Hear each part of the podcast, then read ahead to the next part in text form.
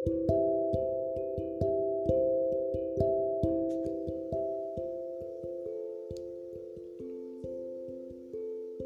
ini aku ingin sendiri menatap halunya benda-benda antik yang mempesona terpancar dari atas langit.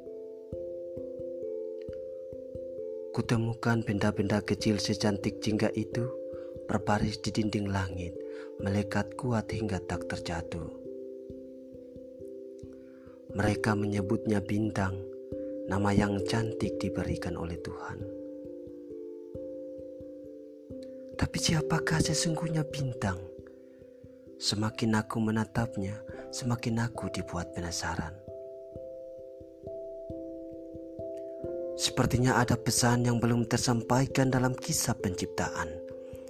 Ribuan tahun lamanya, keberadaan benda-benda kecil ini masih menjadi misteri bagi para ilmuwan. Akan tetapi kehadirannya sangat menginspirasi banyak orang. Siapa yang tak ingin menjadi bintang? Siapa yang tak ingin menaruh mimpi pada bintang? Seolah benda-benda kecil itu adalah sorga tempat manusia menitip doa dan harapan. Benda itu bersinar memancarkan kedamaian pada setiap hati yang terlantarkan, mewarnai hidup setiap insan yang berjalan dalam kegelapan lalu menuntunnya keluar untuk meraih terang. Di sanalah insan-insan itu akan meraih kemenangan, kebahagiaan, cinta dan kasih sayang terselubung di jalan kedamaian.